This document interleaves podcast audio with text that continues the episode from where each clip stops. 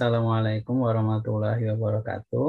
Waalaikumsalam warahmatullahi wabarakatuh. Ya, selamat siang dan salam sejahtera untuk uh, kita semua. Salam sehat ya.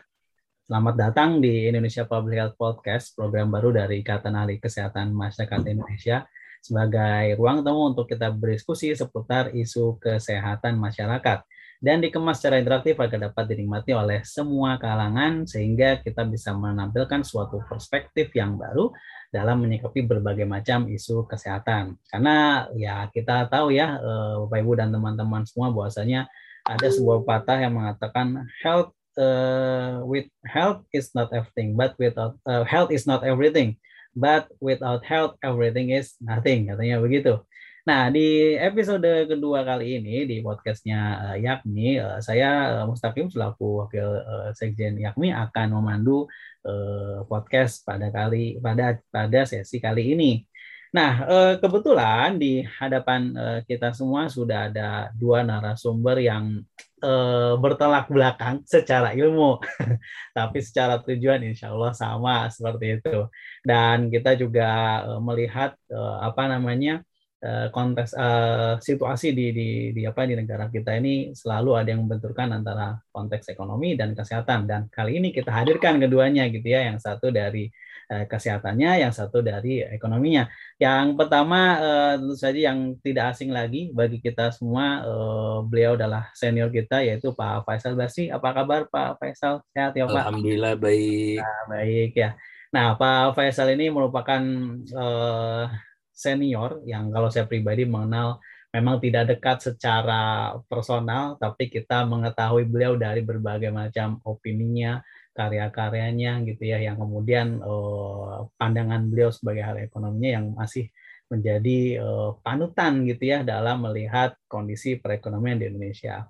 Nah beliau ini um, sepanjang karirnya merupakan pengajar dan peneliti gitu ya di Fakultas Ekonomi dan Bisnis Universitas Indonesia dan Lembaga Pendidikan Ekonomi dan Masyarakat atau LPM FBUI.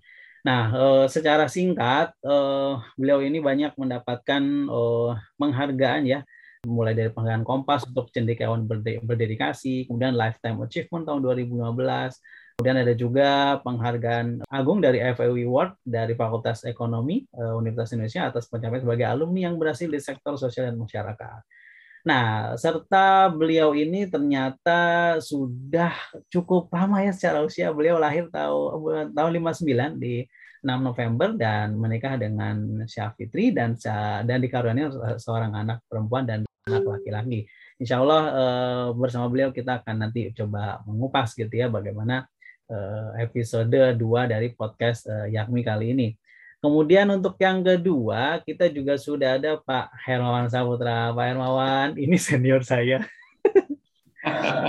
saya kenal beliau ini waktu dulu bersama Pak Adang diminta untuk mengasdosi Medlit dan ternyata sekarang eh, waktu berubah sekarang beliau jadi artisnya Yami boleh dibilang atau artisnya Kesmas dan kita nggak berhenti gitu ya tiap hari pasti selalu ada undangan-undangan dari berbagai macam eh, media gitu ya minta pendapat ya sebagai ahli kesehatan masyarakat. Tentu saja saya tidak asing dengan beliau dengan bahasanya yang cukup lugas gitu ya. Eh, senang gitu kalau ngelihat Pak Ermawan bicara nih eh, tegas gitu ya dan mudah ditangkap. Tinggal yang terima mau terima apa enggak gitu ya. Nah, secara singkat beliau ini adalah dokter in public health science dari Universitas Indonesia tentunya. Beliau lahir 24 Mei 1983, jadi masih sangat muda ya eh, Bapak Ibu dan teman-teman. Si 30-an nih umurnya, belum sampai kepala 4 gitu ya. Eh, tinggalnya di Muduyung gitu dan secara eh, historis pekerjaan beliau ini sangat banyak sekali. Ya, saya akan highlight yang terutama saja. Saat ini beliau dosen di Pasca Sarjana uh, UHAMKA. Kemudian juga beliau saat ini sebagai asesor kompetensi di LSP Universitas Indonesia, juga sekarang sebagai ketua Problem Solving for Quality Hospital atau Pusat Pendidikan dan Pelayanan Masyarakat P3 FKM UI. Nah, lainnya, wah cukup banyak lah uh, yang bisa kita angkat dan tentu saja ini menjadi uh, track record yang sangat uh, luar biasa. Mungkin tidak uh, berlama-lama gitu ya perkenalannya karena saya pikir sudah uh, cukup banyak gitu. Nah, kita uh, seperti yang sudah di, disampaikan di awal bahwasanya kita nih akan membahas dari sisi uh, dua sisi gitu ya ada kesehatan, ada ekonomi gitu ya Pak Faisal dan Pak Hermawan. Nah, hanya saja kadang di masyarakat nih kita masih bingung gitu kan sebenarnya kebijakan-kebijakan yang saat, ini dibangun gitu ya eh, sebenarnya memang mau mementingkan ekonomi atau pengen kesehatannya sih gitu.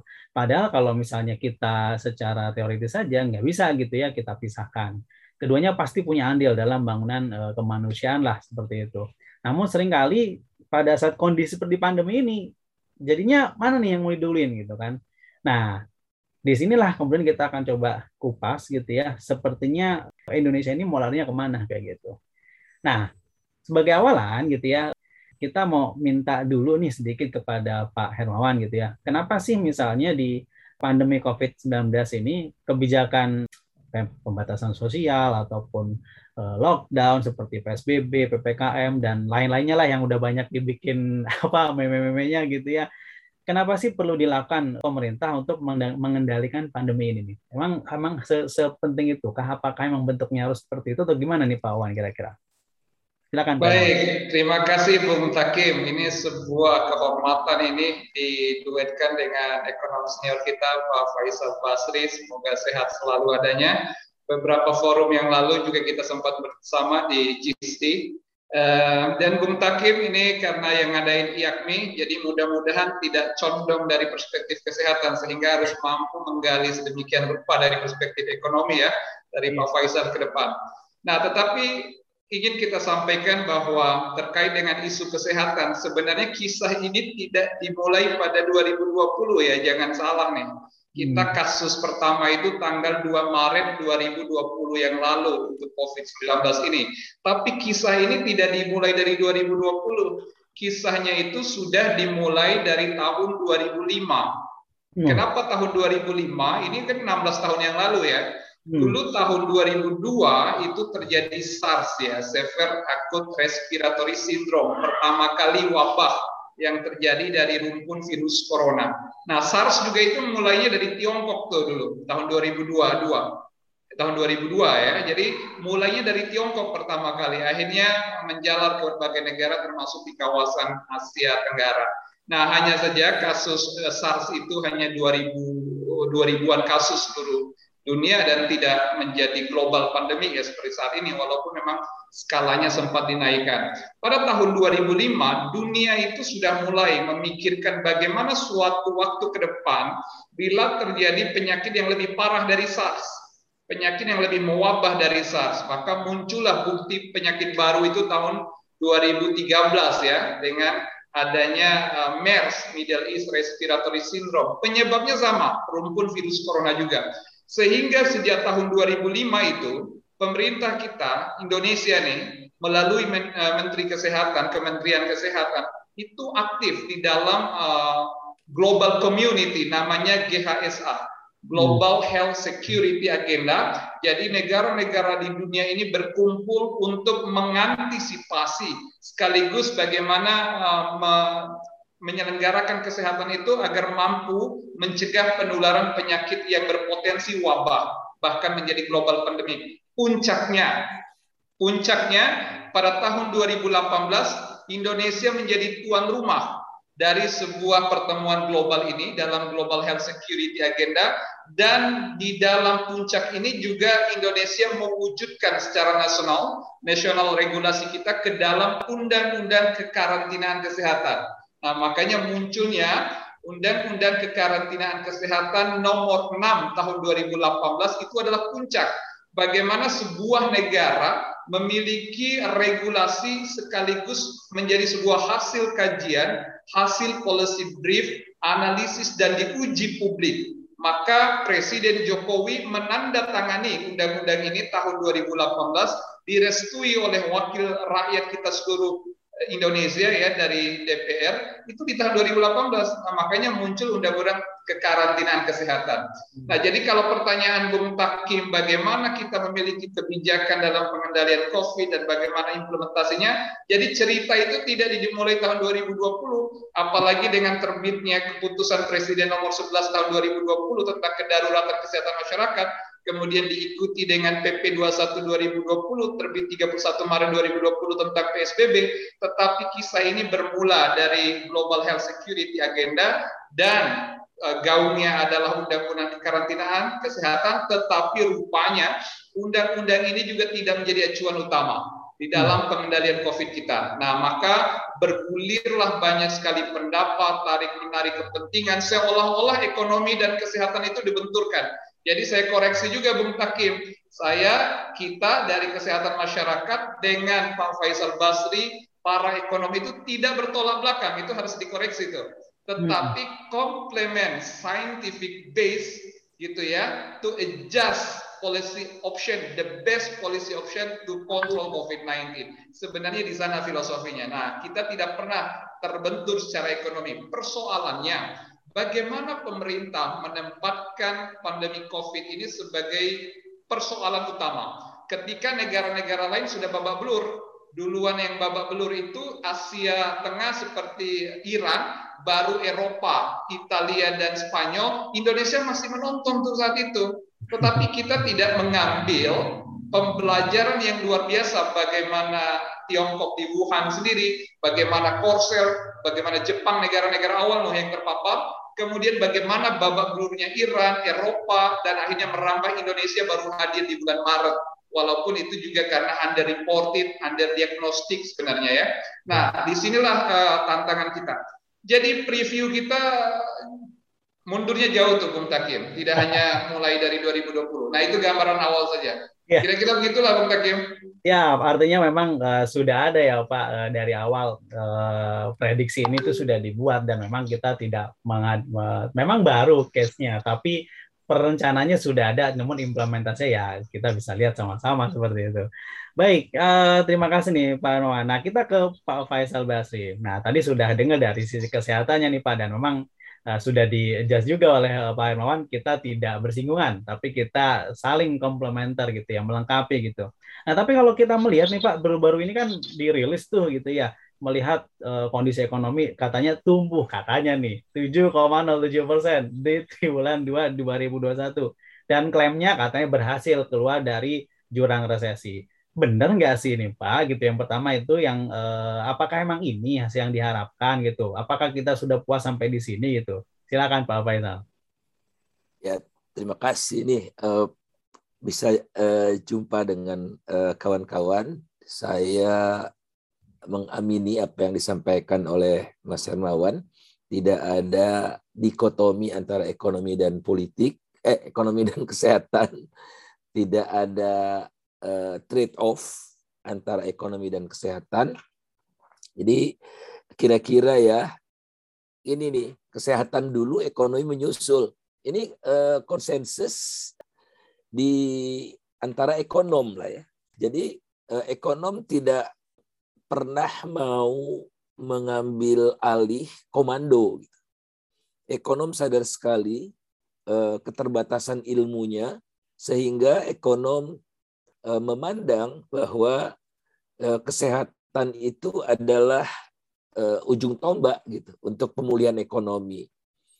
Dan kebetulan krisis-krisis ekonomi sebelumnya itu tidak pernah dipicu oleh krisis kesehatan. Jadi biasanya dipicu oleh sektor keuangan gitu ya. Kehancuran pasar saham, pasar keuangan pada umumnya ya. Kemudian yang sekarang ini krisis kesehatan yang memicunya dan ekonom. Ini bahasa yang saya ambil dari konsensus para ekonom ya, bukan dari kesehatan. Kalau dari kesehatan barangkali ya terang aja eh, ahli kesehatan. Jadi dikatakan bahwa saving lives is saving di ekonomi. Dan ini menyebabkan disruption bukan hanya di bidang ekonomi dan kesehatan, tetapi juga hampir semua aspek kehidupan sosial, budaya, politik, maupun pertahanan. Oleh karena itulah harus bahu-membahu dengan uh, semua stakeholders dengan mindset baru, lintas disiplin. Ya, saya rasa ahli-ahli kesehatan juga tidak. Oh ini yang lain-lain jangan ikut, uh, kami aja. Tidak bisa. Perlu sosiolog, perlu antropolog untuk memahami uh, fenomena baru ini. Kebetulan anak saya mengambil apa uh, studi antropologi kesehatan gitu. Jadi kadang-kadang belajar sama anak uh, untuk ini. Nah, tapi di Indonesia atau di berbagai negara itu pendekatannya beda gitu. Dan pada umumnya dimotif bermotif politik. Jadi politik yang membuat uh, trade off ini. Nah, oleh karena itu kita kembali ke basic. Ya, kembali ke hitah seperti yang disampaikan oleh Dirjen WHO ya. Jadi kalau kita tidak mengikuti basic ini, eh, hanya ada satu yang kita bisa tatap di masa depan ini tentang pandemi, yakni lebih buruk, semakin buruk, dan kian memburuk. Itu saja. Nah, saya belajar kan dari para ahlinya, para ahli kesehatan, kuncinya adalah memutus mata rantai penularan kan. Karena virus ini tidak jalan-jalan sendiri. Dia ada di dalam tubuh manusia. Jadi cara untuk mengetahui musuh yang tidak kelihatan ini ya satu-satunya ya testing. Setelah testing kita telusuri dia kontak dengan siapa saja. Kalau terjangkit eh, mild, isoman, tapi kalau melampaui batas-batas tertentu harus dirawat. Ya. Dan prioritas utamanya adalah nyawa manusia, ekonomi nomor dua. Ekonomi kan buat kemanusiaan, ya. Dan pantang dikomersialisasikan. Nggak boleh ini ya, dikomersialisasikan. Dan menanganinya harus dengan kepemimpinan yang tangguh dan pengorganisasian yang apik. Serta mengkomunikasikan dengan rakyat supaya rakyat percaya dengan apa yang dikatakan oleh pemerintah dan oleh para ahli, bukan berdasarkan apa spekulasi atau apa ya ego pribadi gitu. Jadi sesederhana itu. Nah, kalau kesimpulan saya ya, ini kan sudah satu setengah tahun, eh, kita ini melakukan hal-hal yang serupa. Beda sih istilahnya, tapi serupa. PSBB lah, PSBB transisi lah, PPKM, apa macam-macam gitu. Jadi kesimpulan saya adalah too late, too little. Dan salah sejak awal. Menangani nanti saya buktikan. ya Dan kita penyangkalan-penyangkalan terus. Barangkali tidak luput dari perhatian kita bersama. Nah ini saya nunjukkan pakai data saja jadi eh, Indonesia di sini kita lihat yang paling kanan itu sendirian dia. Ya kasus kita kan udah eh, melampaui 3 juta 600 ya. Sendirian. Sendirian dalam artian apa? Indonesia kasusnya banyak, testingnya sedikit. Jadi kenapa? Jadi kita tidak mampu untuk mengkonten si virus ini kan. Indonesia hanya lebih tinggi dari 11 negara dalam hal testing ini. Meksiko, Bangladesh, Pakistan, Myanmar, Mesir, Kenya, Ethiopia, Nigeria, Aljazair, Afghanistan, dan Uzbekistan. Nah, tapi yang di kiri-kiri itu yang berkumpul itu kasusnya sedikit, ya wajar gitu kalau testingnya juga sedikit. Jadi Indonesia satu-satunya negara bahkan kalah dengan India dan negara-negara lainnya yang kasusnya merebak karena sejak awal menafikan testing itu. Akibatnya apa? Angka kematian tinggi di Indonesia ini. Ya per kemarin itu sudah 2,9 case fatality rate-nya.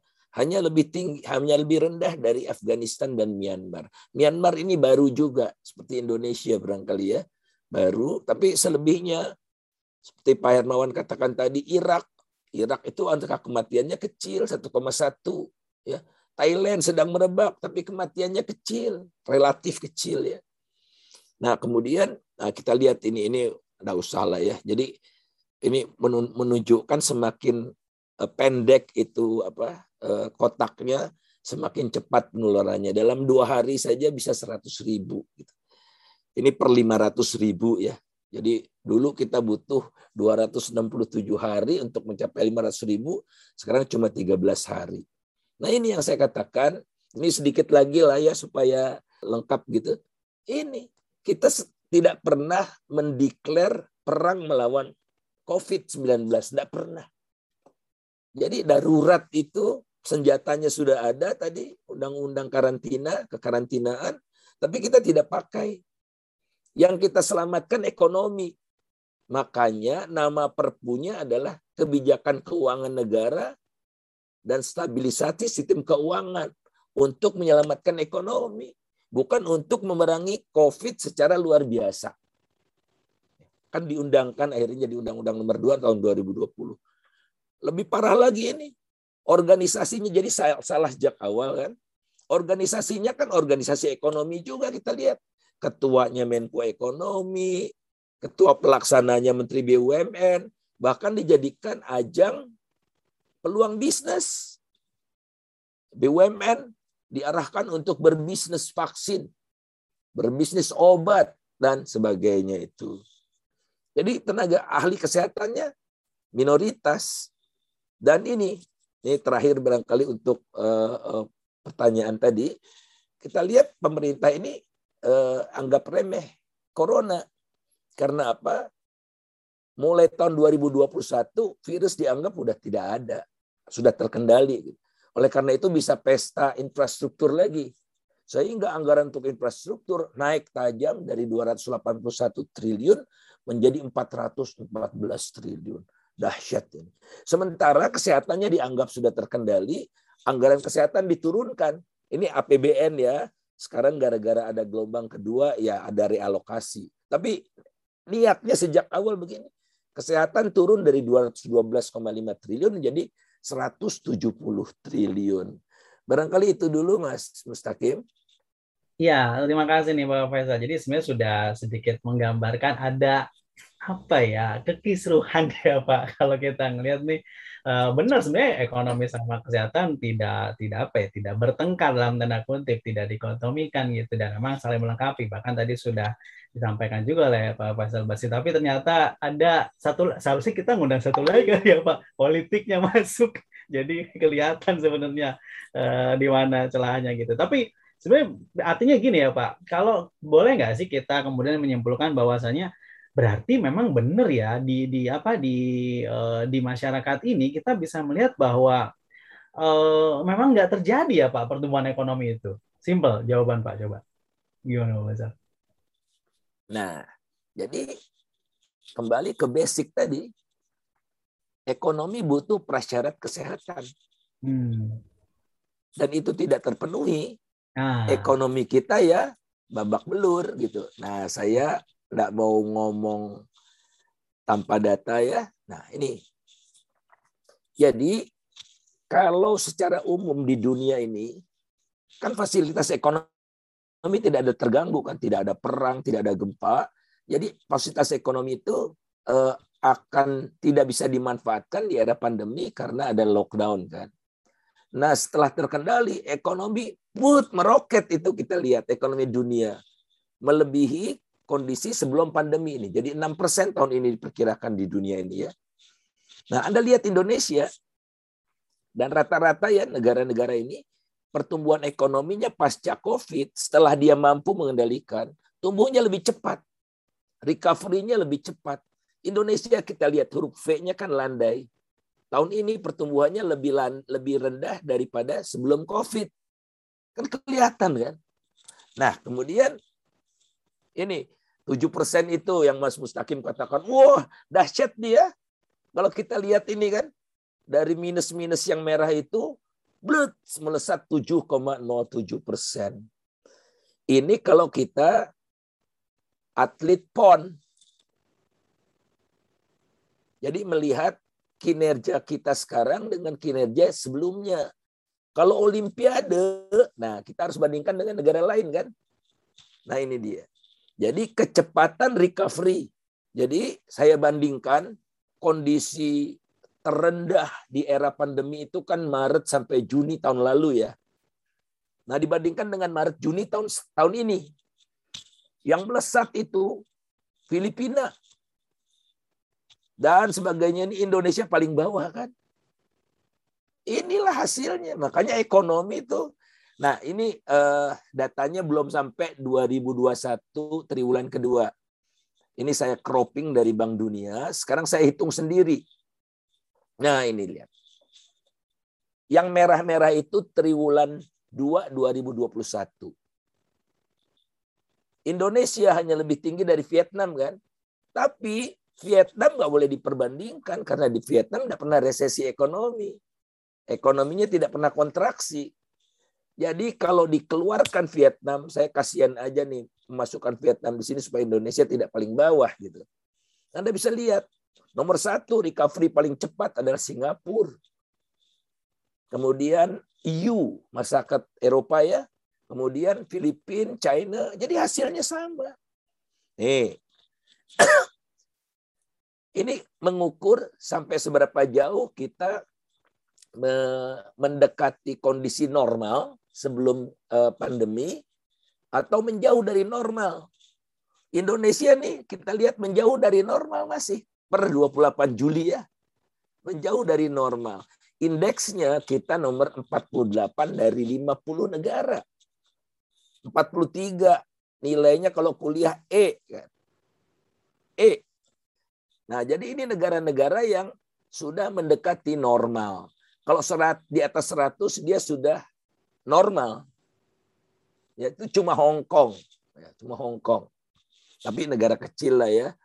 Kemudian Nikkei, Recovery Index. Kita nomor 110 dari 120 eh, ranking 120 paling bawah ya. Kita nomor 110. Negaranya lebih dari 120 karena ada yang sama gitu. Malaysia dan Vietnam itu posisinya sama nomor 114. Kemudian eh, Bloomberg ini. Bloomberg itu nomor 53 dari 53 negara Indonesia. Pokoknya Anda lihat yang merah-merah saja deh. Cara ngitungnya ada ada di samping kiri.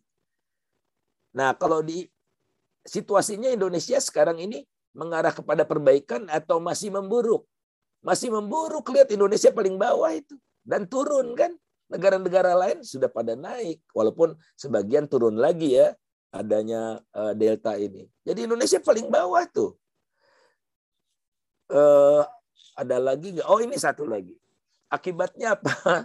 Kita kan baru naik kelas tahun 2019 dari negara berpendapatan menengah bawah menjadi menengah atas. Hmm. Eh 2020 turun kelas lagi.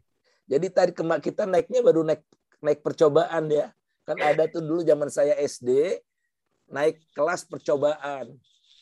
Nah, ternyata oh belum sanggup Faisal, turun lagi kamu. Pindah kelas gitu kira-kira yeah. uh, Mustaqim. Iya iya iya Jadi iya, semua betul, pakai ya. data loh, bukan dari apa panda persepsi saya semua data. Hmm, iya iya iya. Dari apalagi yang bisa disanggah. Iya.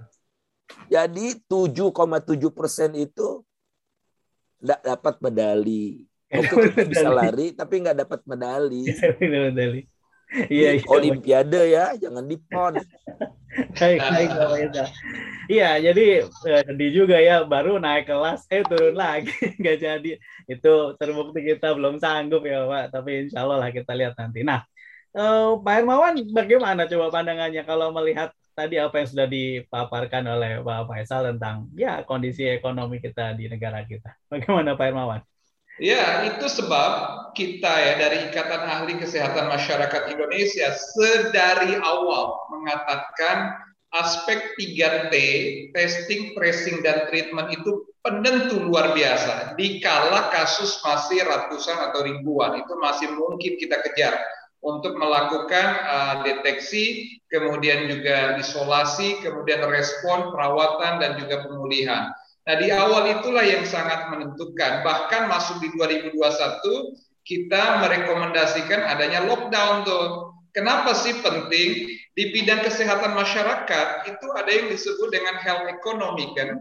Ada ekonomi kesehatan. Nah tentu di bidang kesehatan ini ada dua instrumen tuh pendekatan dari aspek ekonomi. Ketika sebuah kebijakan kesehatan diambil, apakah kebijakan itu berdampak efektif terhadap uh, kesehatan atau tidak? Maka kita menyebutnya seperti cost effective analysis kan analisis efektivitas biaya yang dialokasikan untuk mengendalikan penyakit atau biaya yang dialokasikan untuk tidak menyentuh penyakit artinya mengendalikan ekonomi dan lain-lain padahal hulunya kan penyakit apakah yang lebih efektif penggunaan biaya ini atau budget ini Kemudian kita juga punya analisis kan, ada cost benefit analysis.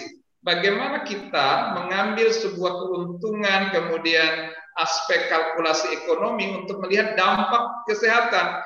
Dari semua diskursus inilah yakni memutuskan bahwa seharusnya kebijakan yang kita ambil itu adalah kebijakan yang sifatnya pembatasan sedari awal karena kalau kita bisa batasi, putus mata rantainya, kita bisa mitigasi resiko, pasti akan terjadi economical rebound. Jadi economical eh, growth itu akan kembali dengan logis persis yang disampaikan oleh Pak Faisal dengan data-data. Dan itu juga sudah kita diskusikan di Satgas COVID yakni betapa antara kesehatan dan ekonomi itu orang kesehatan bicara juga tidak melupakan ekonomi. Nah, ketimbang kita misalnya mengalokasikan anggaran anggaplah 300 triliun ya di awal sekali sebelum bahkan di uh, Perpu nomor 1 atau Undang-Undang nomor 2 tahun 2020 itu kan menjadi bengkak lagi terus bengkak lagi terus anggaran itu kan. Akhirnya karena tidak tuntas ditambah terus anggarannya. Kalau saja anggaran itu memang kita arahkan untuk melakukan testing tracing secara masif karena memang sampai sekarang ini lemah betul jadi kita menyampaikan kepada publik ya bahwa kasus dulu 2020, kemudian awal 2021 dan pertengahan 2021 ini cycle yang berbeda. Ya. Jadi agak ada setting situasi secara ekonomi, secara kemampuan uh, resources dan sumber daya Indonesia plus kemampuan negara dari, dari aspek financing financing gitu ya, ini berbeda. Maka itu pilihan kebijakan kita juga menganalisis itu berbeda. Harusnya semakin ketat, bukan semakin longgar. Tapi kalau kita lihat tadi juga ditampilkan oleh Prof. Faisal bahwa kita mulai dari PSBB, terus PSBB transisi, PSBB proporsional, lama-lama PPKM, PPKM diperketat, mikro dipertegas, dipertebal, darurat level 4 sekarang. Mungkin juga ada level 3, 2 lagi dan setelah ini yang berlaku. Nah itu semua substansi yang uh, memang sangat berbeda. Uh, kita perlu menyampaikan begini ya, kenapa kita melihat kita tidak serius dalam melakukan pembatasan. Pilihan PSBB itu di dalam Undang-Undang Nomor 6 tahun 2018 karantina kesehatan itu itu opsi keempat tuh. Namanya pembatasan sosial berskala besar. Tahapannya itu harusnya karantina rumah, karantina rumah sakit, karantina wilayah, baru kita bicara PSBB. Karena paradigma karantina dengan PSBB itu sangat berbeda. Paradigmanya berbeda. Kalau karantina, filosofinya segala sesuatu itu dikunci, ditutup, kecuali yang diizinkan dibuka. Nah itu tuh poinnya. Tetapi kalau yang PSBB yang akhirnya longgar semua sampai sekarang kebijakan kita tuh paradigmanya memang dibolehkan semuanya, kecuali yang dilarang atau yang dibatasi. Dengan paradigma seperti ini sejak awal kita sudah tahu sudut pandang pemerintah mau dibawa ke mana pengendalian pandemi ini dari awal kita sudah bisa nebak dan akhirnya istilahnya rem gas rem dan gas rem dan gas buat kita yang namanya rem dan gas itu kalau kita nyetir mobil itu setengah-setengah semuanya jadi eh, berharap memulihkan dua-duanya secara ajaib itu tidak mungkin kan jadi tiba-tiba ekonomi kita dalam top performance kesehatan kita juga tiba-tiba orang sembuh, fit, dan kasus ini hilang dengan sendiri. Itu kan tidak mungkin.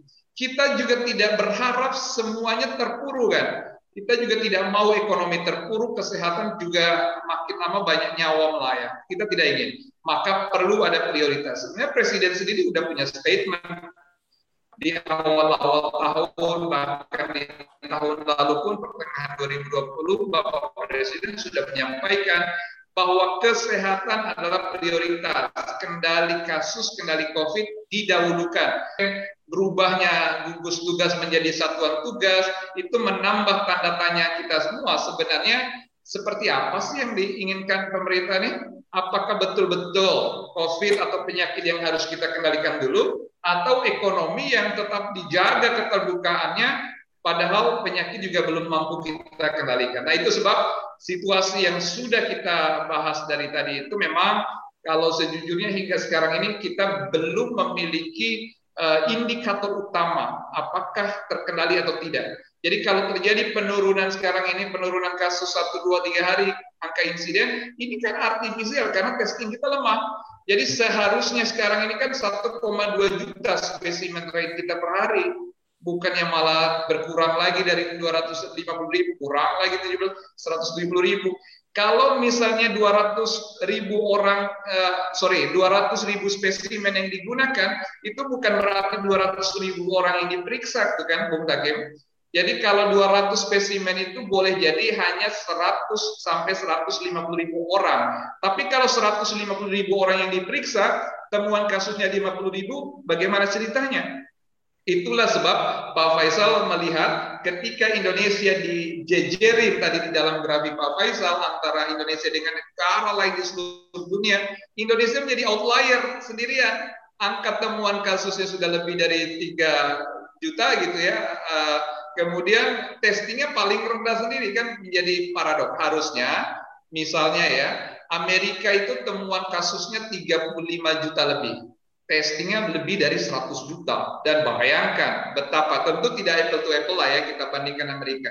Tapi kalau kita bandingkan saja dengan negara-negara tetangga di Asia Tenggara tadi ada Thailand kemudian juga ada Filipina bagaimana Malaysia Singapura ya kita jauh sekali. Itu sudah di saya rasa uh, Pak Faisal bukan lagi sebagai ekonom sekarang berbicara di sini tapi health economics gitu ya. Jadi ahli ekonomi kesehatan yang memang data beliau justru Eh, menampilkan dari perspektif kesehatan bagaimana case fatality rate, bagaimana mortality rate, insidensi, prevalensi yang sebenarnya kajian kita di bidang kesehatan masyarakat.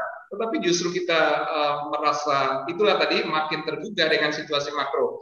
Jadi pun kalau ada uh, pemerintah atau unsur yang mengatakan saat ini virus sudah terkendali, turun dan seterusnya, jangankan dibandingkan dengan indikator WHO ya yang sifatnya bagaimana positivity rate itu harus di bawah 5%, mortality rate itu harus di bawah 3%, bagaimana penurunan laju 14 harian itu angka insidensi berturut-turut, bagaimana angka replikasi itu harus kurang dari satu. Indikator-indikator epidemiologi ini jauh sekali.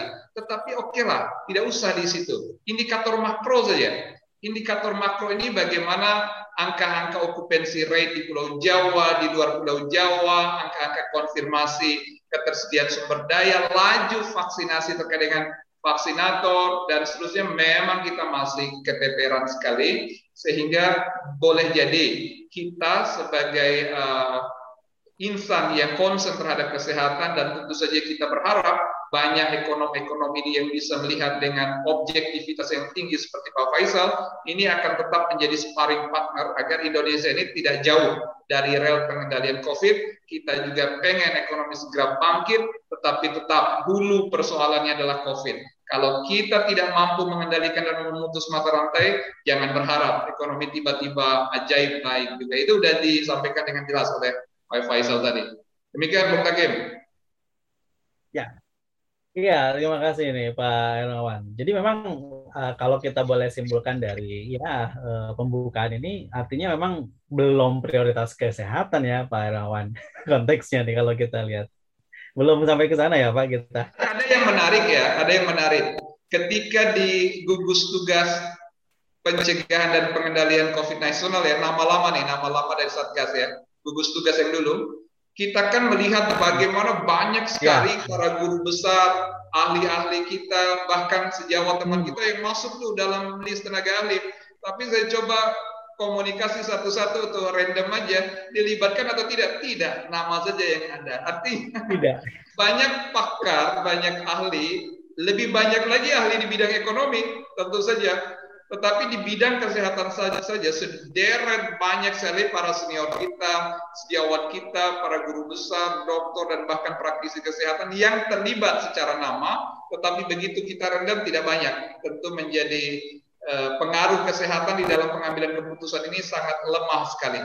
Itu sebab boleh jadi di dalam struktur yang disampaikan Pak Faisal tadi, nah ini boleh jadi hanya mengonfirmasi saja bahwa kesehatan belum jadi harus kuat dalam perspektif uh, pengendalian COVID-19 ini, Pak Kim?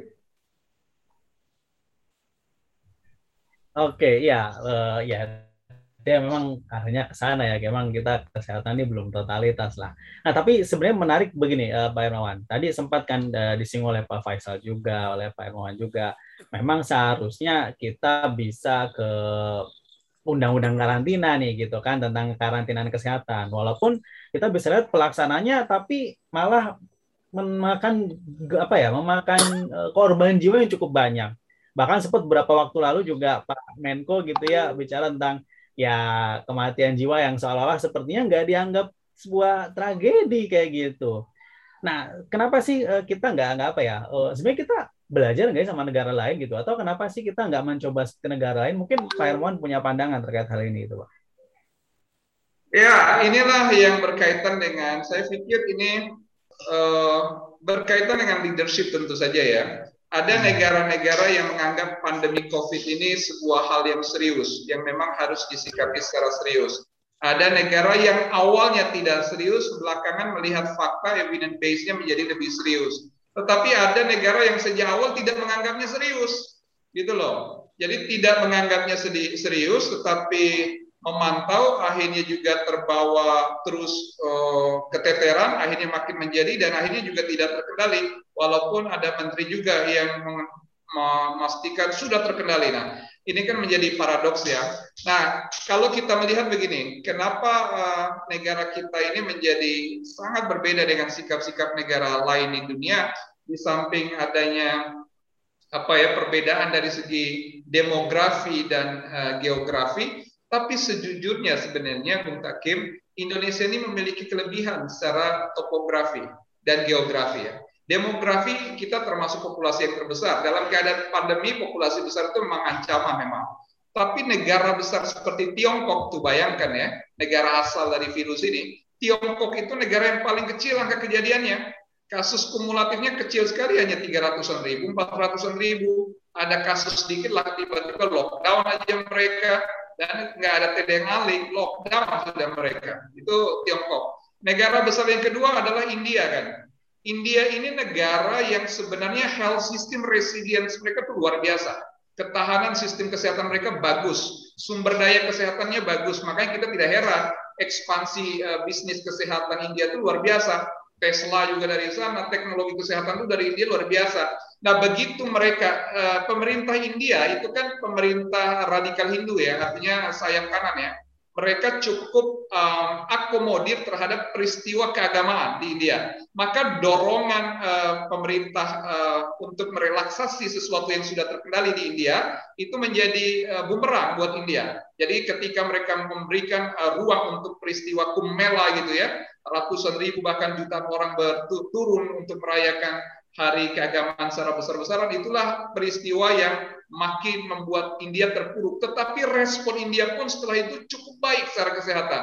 Mereka sekarang akhirnya mengendalikan dengan laju 1,3 saja dari yang disampaikan Pak Faisal tadi dalam slide. Jadi India dengan negara penduduk lebih dari satu miliar, sistem kesehatan mereka bagus karena memang peristiwa keagamaan dengan uh, wilayah negara India yang begitu banyak penduduk juga dengan variabilitas ekonomi, pendidikan, beragam budaya akhirnya terjadi. Nah, negara kita itu sebenarnya relatif lebih baik, tidak sebanyak Tiongkok, tidak, juga sebanyak India penduduknya. Amerika di atas kita penduduk yang lebih besar, sekitar 340 juta orang penduduk. Tapi ya Amerika negara yang menggunakan berpacu dengan COVID betul.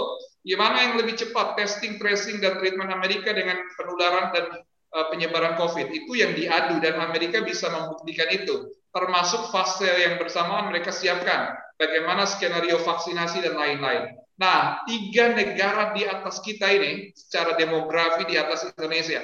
Urutan keempat adalah negara kita terbesar dengan populasi 270 juta di dunia. Tetapi kita tidak seperti Tiongkok yang memiliki kebijakan yang dahsyat, kemampuan tracing dan kendali cepat, tidak seperti India yang punya health system resilience yang luar biasa, tidak seperti Amerika yang melakukan active case finding secara cepat, akhirnya mengendalikan kasus dengan cepat. Nah, kita keteteran semua, tidak menjadi uh, menjadikan active case finding pilihan, tidak menerapkan kebijakan lockdown, tidak punya sumber daya uh, kesehatan yang kuat termasuk negara kita bukan negara produsen vaksin. Tiga yang di atas tadi juga produsen vaksin. Tiongkok punya banyak sekali merek vaksin, Amerika apalagi, India itu tempat produksi massal dari AstraZeneca. Bahkan tadinya AstraZeneca mau masuk dari India ke kita hanya di di keep untuk kepentingan India sendiri. Nah negara kita tidak punya pertahanan itu tapi karena kita tidak punya pertahanan, rupanya pemerintah juga oh, ya udah biarkan aja gitu, begitu longgar. Nah, jadi bahasa kalau bahasa yang kekinian tuh ambiar, negara kita tuh ambiar. Nah, oleh karena itu yang penting kita lakukan sebagai praktisi kesehatan dan ekonomi, bersuaralah kita, terus menyampaikanlah kita pesan-pesan kebaikan untuk perbaikan, persoalan keputusan kewenangan di otoritasnya pemerintah dan kita berharap keajaiban untuk itu untuk kita segera bangkit dan akal sehat para praktisi, akademisi, peneliti itu bisa digunakan dengan baik. Mudah-mudahan. Kira-kira begitulah Bung Takim. ya. ya, oke. Okay. Jadi ambil ya. Jadi kita melihat dari sisi leadership ya yang kemudian berimplikasi pada kebijakan. Oke. Okay. Tapi uh, kita ke Pak Faisal uh, sejenak nih, Pak Hermawan. Eh, beberapa waktu lalu presiden bilang ini bukan lockdown aja pada menjerit gitu. Gimana kalau di lockdown habis kali. Tapi sebenarnya gimana Pak Faisal melihatnya? Apakah benar gitu kalau nanti kita lockdown kita bisa habis benar gitu? Gimana Pak Faisal melihatnya? Uh, masih terngiang-ngiang di dalam uh, benak saya itu ucapan-ucapan pejabat tinggi ya, termasuk presiden. Syukur kita tidak lockdown, kata presiden kan. Kalau lockdown, ekonomi rakyat akan mati, ya kan? Nah, lihat tuh negara-negara membandingkan lagi. Lihat tuh negara-negara yang lockdown. Kontraksinya dalam sekali. Kan belasan persen. Kita kan cuma lima persen. Nah, itu dia tadi. Mereka terpuruk sangat dalam karena mereka menerapkan azas kesehatan nomor satu. Dan terbukti bahwa mereka sudah mampu mengendalikan, recovery-nya juga sangat cepat gitu. Kadang-kadang saya aduh ini gimana ya mengingatkannya gitu ya. Eh, sehingga kalau kita lihat buat ekonomi itu yang paling penting adalah ketidak eh, kepastian ya. Jadi ekonomi itu akan merespons ketidakpastian eh, secara otomatis gitu. Jadi kenapa ekonomi tidak tidak bergerak cepat? Pertama karena ketidakpastian itu membuat orang tidak mengambil keputusan. Tidak melakukan ekspansi bisnis. Nah, caranya bagaimana jadi mereka untuk survive? Mereka kan punya uang, mereka taruh di bank. Jadi peningkatan uang masyarakat yang ada di bank itu luar biasa double digit.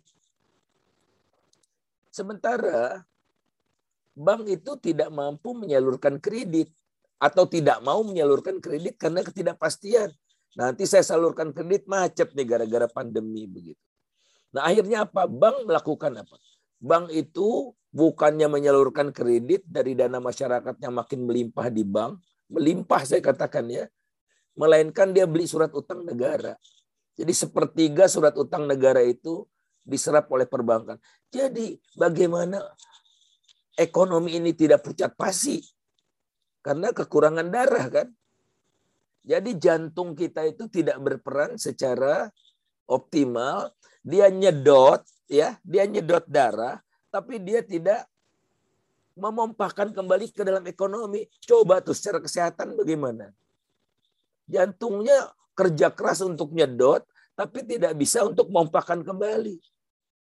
Nah inilah yang terjadi. Padahal pabrik-pabrik kan utuh kan. Tidak ada yang uh, hancur karena gempa, karena perang begitu.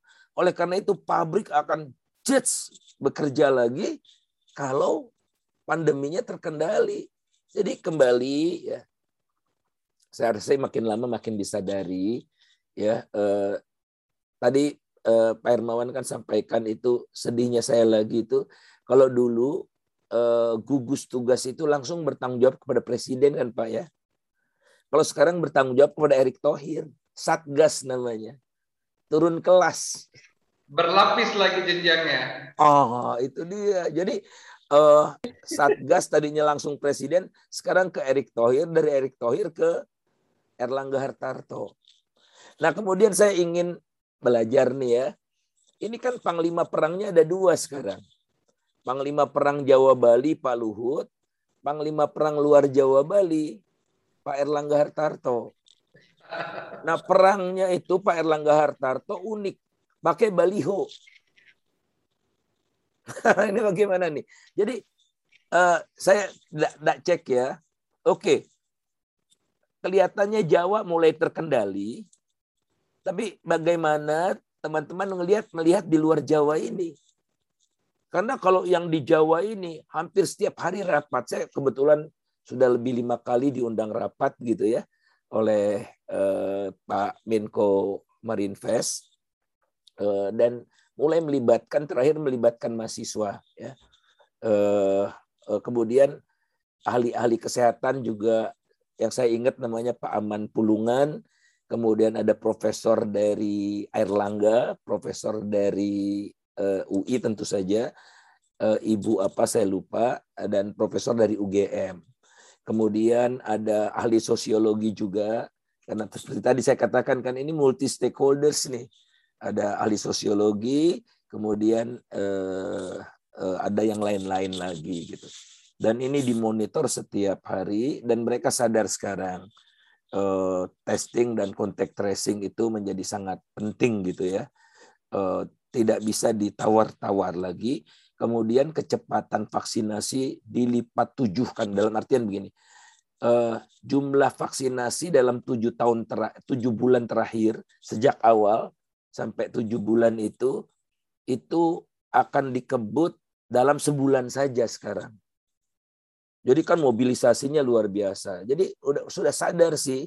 Nah, namun barangkali kita bisa memberikan masukan. Jadi kembali ya kita kan tidak mau sekedar mengkritik saja, tapi juga memberikan uh, solusi. Nah, kira-kira apalagi yang kurang ya? Kalau dalam perspektif saya, pengamatan saya gitu. Oke, ahli kesehatan dilibatkan, tapi tidak built in di dalam sistemnya di dalam tim inti itu tidak ada ahli kesehatannya. Jadi ahli kesehatannya cuma didengar gitu ya. Ngomong tiga menit, lima menit gitu. Eh, karena oh, rapatnya kan hampir setiap hari itu dengan gubernur. Tapi Jawa Bali nih ya, gubernur, bupati, wali kota, kapolda, kap, eh, kodam ya, kodam dan sampai bawahnya itu. Dilihat dari segi itu kelihatan oh ada menteri-menteri lagi yang selalu ada menteri kesehatan tentu saja. Kemudian ada menteri dalam negeri juga kerap datang karena ini masuk punya ke perang semesta. Tapi pertanyaan saya kok cuma Jawa gitu? Nah sekali lagi saya mohon informasi luar Jawa ini sudah bagaimana ini? Karena di dalam eh, rapat-rapat itu sama sekali tidak dibahas. Saya takutnya jebol terkendali Jawa jebol luar Jawa. Iya, iya. Udah lapang lima perangnya satu aja cocok nggak tuh Pak Hermawan? Iya. Tapi uh, Pak Faisal, eh, ini ini izin sedikit. Kalau misalnya nih kita lockdown total lah atau apa pun itu namanya, kira-kira kuat nggak nih Pak ekonomi kita? Sanggup nggak? Uh, mungkin dari segi kesehatan juga bisa uh, lihat ya. Hmm. Momennya sudah hilang. Oh, Karena kalau dulu ingat sebelum puasa ya, sebelum puasa itu ada ratas. Eh, presiden dengan para menteri membahas opsi-opsi. Sebetulnya opsi lockdown itu sudah disampaikan oleh Pak Luhut. Mungkin teman-teman ada juga bahan presentasinya kan, yang masih ingat. Tapi ditolak oleh men menteri lainnya, Menko Ekonomi, Menko PMK ditolak, dan akhirnya presiden tidak memilih opsi itu. Nah, tatkala waktu itu dilakukan lockdown, ongkosnya barangkali tidak sampai 100 triliun. Karena yang di lockdown itu cuma Jabodetabek, mudik tidak boleh gitu ya. Mudik tidak boleh. Kalau sekarang kan uh, mudik tidak boleh dua minggu sebelum Lebaran. Aduh, office boy saya jadi minta cutinya sebelum dua minggu Lebaran itu. Jadi orang mempercepat mudik waktu itu kan nggak nggak bisa ya, di, di, di, di, di, dibegitukan gitu. Nah, kalau waktu itu kembali di lockdown Jabodetabek atau apa ya eh, aglomerasi Jakarta dan sekitarnya itu, insya Allah kita aman. Dan tadi Pak Hermawan sudah sampaikan, kita itu dikaruniai kondisi geografis yang bagus sehingga eh, sangat sulit untuk eh, pulau-pulau lain di luar Jawa ini tertular, iya kan? Masa orang mau berenang anda mungkin gitu ya. Nah jadi ini yang tidak dimanfaatkan. Makanya saya katakan dari awal tadi too little, too late. Jadi saya repot juga kalau membayangkan lockdown sekarang itu. Kalau uang sebetulnya ada ada ya. Ada 250 triliun sisa anggaran tahun lalu hmm. yang bisa dipakai dan kemarin saya virtual dengan anggota DPR Perpu itu memberikan keleluasaan pada pemerintah untuk melakukan apa saja, mengubah postur anggaran. Jadi tidak perlu oh, keputusan DPR. Gitu. Jadi otoritas sudah sepenuhnya diberikan oleh eh, DPR gitu untuk silakan deh dalam situasi darurat. Kan daruratnya darurat ekonomi. Nah ini yang berat rasanya dan hampir mustahil akan ditempuh gitu ya. ya soal bisa sih bisa dari segi ekonomi bisa kecuali kalau memang sudah sangat tidak terkendali. Tapi saya mulai ada optimisme tadi kalau masa-masa lalu ini udah diperlonggar nih. Tapi sekarang nggak diperlonggar. Secara resmi tidak diperlonggar. Tapi saya kan jalan ya hampir setiap hari itu sedapat mungkin ya 5000 langkah lah gitu. Itu di tempat saya jalan gitu ya itu aduh mulai pada nongkrong, udah pakai apa masker ya kedai-kedai buka gitu-gitu. Aduh, ini kalau jebol lagi berat sekali. Artinya memang kita bisa melihat bahwasanya udah nggak relevan lagi ya Pak Faisal kalau kita mau lockdown lagi dan ada satu lagi barangkali uh, ini bukan rahasia sih ya. Jadi herd immunity itu sulit sulit dicapai kalau dia sendirian. Gitu. Karena dilihat dari efikasi segala macam itu membutuhkan sampai 115 persen dari target itu. Nah, jadi sekarang sudah disadari vaksinasi bukanlah satu-satunya pemberi harapan. Harus pembatasan yang tetap ketat gitu ya supaya supaya efektif. Oh, sadar sekali kelihatannya sekarang dia itu too little too late itu tadi. Ya, oke, okay. uh, hmm. Silakan Pak Awan tadi sebenarnya diminta tanggapannya. Ya, Pak. saya kita diskusi lanjut aja ya, Bung Takim ya, artinya ya. untuk saling melengkapi. Ya, Jadi begini, kalau ditanya nih Bung Takim, sebenarnya apa sih alat kendali utama kita saat ini untuk menghadapi pandemi COVID ini? Ya. Tadi momentum udah lewat, betul. Kalau sekarang kita bicara karantina, udah nggak mungkin sekarang orang kasus seluruh uh, wilayah di Indonesia udah merah semua bagaimana? Nah, jadi yang namanya ini situasi aja nih ya pemetaan ya. Kalau kita bisa kategorikan secara geografi di Indonesia ini, Jabodetabek ini saat ini masuk sedang memasuki cycle ketiga menghadapi COVID. Bedakan cycle dengan gelombang nih. Ini uh, bukan uh, bermakna gelombang ya atau the third wave ya, tetapi cycle, cycle ketiga di di Jabodetabek. Di Pulau Jawa umumnya ini menghadapi cycle kedua, masuk cycle kedua. Di luar Pulau Jawa ini baru cycle pertama. Ini menariknya.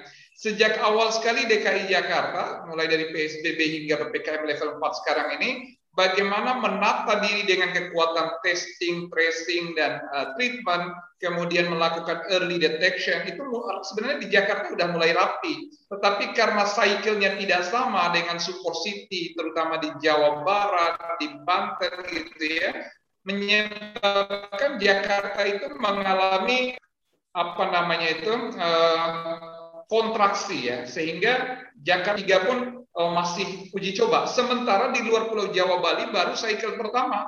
Nah, makanya efek pingpong ini menjadi sebuah tantangan besar. Karantina sekarang tidak lagi tepat. Dulu di awal Juni kita merekomendasikannya. Bahkan tahun lalu kita PSBB itu kita harapkan berlaku menyeluruh. Kan hanya tercatat tiga provinsi yang menyelenggarakan PSBB. DKI Jakarta, Jawa Barat, dan Sumatera Barat. DKI dan Jawa Barat bertahan, tetapi dilonggarkan menjadi transisi, Jawa Barat menjadi proporsional. Dari 514 kabupaten kota di Indonesia, hanya 42-an yang menyelenggarakan PSBB terbatas. Itu pun banyak yang ditolak oleh pemerintah pusat yang mau menyelenggarakan PSBB dulu. Nah sekarang situasi sangat beragam PPKM itu kan bukan untuk memutus rantai COVID, tapi hanya menggeser zona, merelaksasi sementara dari zona yang diperketat, kemudian dia bergeser saja ke zona-zona yang lain. Nah, kendali vaksin sama sekali. Ini ada sebuah kajian yang cukup mengkhawatirkan begini terkait dengan juga yang disampaikan Pak Basri itu Bung Takim. Dengan mengejar mengejar vaksinasi ini yang penting memenuhi target, misalnya vaccination rate kita mau dikejar 2 juta per hari dan akhirnya tidak lagi ada segmentasi. Dulu kita ingat di awal ketika 13 Januari Presiden melakukan seremoni vaksinasi bersama para pejabat, ada segmen nakes prioritas, kemudian segmen lansia, pekerja sektor publik, TNI Polri, guru dosen, baru segmen masyarakat-masyarakat uh, sektor informal yang aktivitasnya luas, baru remaja dan anak-anak. Sekarang sekarang ini tidak ada lagi segmen itu, semuanya dikejar untuk yang penting bawa KTP, kuantiti dikejar itu satu juta dua juta. Kalau dalam permainan sepak bola ini akan berhadapan pemain dengan strategi luar biasa seperti anggaplah Real Madrid, Barcelona dengan negara-negara semenjana yang tidak tahu strategi main bola. Yang penting berkerumun aja. Ada bola di sana dikejar semua dikerumuni segera. Kemudian yang lain main open cantik aja tenaganya hmm. tersalurkan dengan baik, terdistribusi. Jadi ancaman terbesar kita saat ini kemungkinan kita sulit mencapai herd immunity. Karena yang dikejar ini target jangka pendek udah semacam ada kepanikan itu tidak lagi jelas segmennya. Nanti ibarat kurva itu kita sekarang masih bisa mengejar kuantiti vaccination rate, tetapi dengan tidak adanya saringan segmen prioritas, bagaimana distribusi berdasarkan populasi beresiko, di akhir tahun kita akan keteteran cari siapa yang mau divaksin. Karena puncaknya itu sudah terjadi.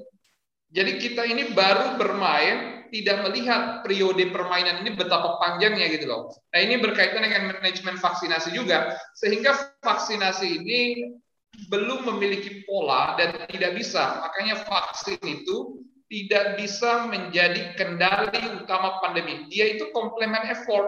Contoh di Eropa ya dengan European Cup kemarin, orang berpesta sepak bola segala macam itu karena kasus sudah terputus. Eropa hampir semuanya melakukan lockdown, begitu mereka mitigasi resikonya baik, baru produs, produsen vaksin mengajar untuk melakukan vaksinasi. Ini komplement effort yang cukup bagus di Eropa. Ini terlepas dari adanya varian of concern, delta lah, alpha, beta, gamma, sampai epsilon itu dua itu. Tapi konsep vaksinasi kita ini seharusnya menjadi complement effort, sekarang dianggap core effort. Ini bisa menjadi kecelakaan kita ke depan. Itu satu konsepsi terkait dengan vaksin. Nah, seharusnya nih, seharusnya ini juga mungkin uh, Pak Faisal bisa membisikkan ke teman-teman uh, di dalam lingkungan KPCPN, karena Pak Luhut sering mengundang Pak Faisal juga mungkin sekarang, bedakan upaya kesehatan masyarakat dengan upaya kesehatan perorangan. Banyak sekali praktisi di bidang kesehatan, profesi itu begitu banyak. Seperti misalnya Pak uh, Ahmad Bulungan dan teman-teman, ada teman-teman IDA yang konsen untuk kasus anak ya. Kemudian ada teman-teman penyakit dalam dan juga paru yang memang menjadi eh, DPJP rata-rata di rumah sakit sebagai penanggung jawab pelayanan untuk penegakan diagnosis sampai terapi. Tetapi ketika bicara virus, pandemi, wabah, outbreak, itu hulunya adalah masyarakat. Maka public health inisiatif atau upaya kesehatan masyarakat itu harus di depan. Nah pertanyaannya sederhana, adakah para ahli, para guru besar di bidang kesehatan masyarakat itu yang dilibatkan di dalam kendali karena sederhana sebenarnya, kalau kita mau bicara strategi saat ini, yang perlu dikawal itu bukan lagi memutus tadi. Karantina boleh jadi sudah tidak relevan. Vaksinnya masih jelas tidak menjadi pilihan. Mengharapkan kesadaran masyarakat tiba-tiba disiplin semua sulit sekali karena variabilitas latar belakang ekonomi, pendidikan, sosial budaya. Yang seharusnya dilakukan sekarang ini adalah kampanye kesehatan masyarakat melibatkan para surveillance, para ahli kesehatan masyarakat, mulai dari promotor kesehatan, konselor, ahli kesehatan kerja, kesehatan lingkungan, kemudian ahli gizi masyarakat mendampingi seluruh apa namanya pemerintah daerah. Saya berharap Satgas Covid di daerah itu mulai dari di level kabupaten hingga level pedesaan itu ada ahli kesehatan masyarakat. Apakah dari rumpun epidemiologis kaitan dengan surveillance, testing, tracing dan lain-lain apakah kait dari rumpun kesehatan lingkungan dan K3, apakah dari rumpun konselor, apakah dari rumpun uh, gizi kesehatan masyarakat yang lain-lain supaya memperkuat yang kita sebut dengan community empowerment, community based first aid, community based fighting inisiatif yang memang harus lahir dari kekuatan masyarakat.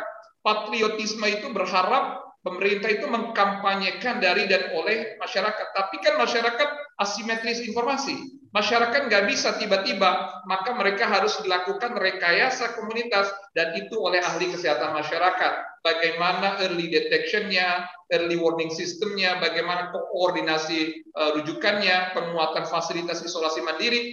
Hanya yang bergejala berat saja yang di rumah sakit. Baru teman-teman spesialis paru, penyakit dalam, spesialis anak, dan lain-lain itu bicara tapi kalau mau berharap kita itu memiliki pengendalian yang optimal, itu pada ranah public health initiative, bukan pada ranah perseorangan.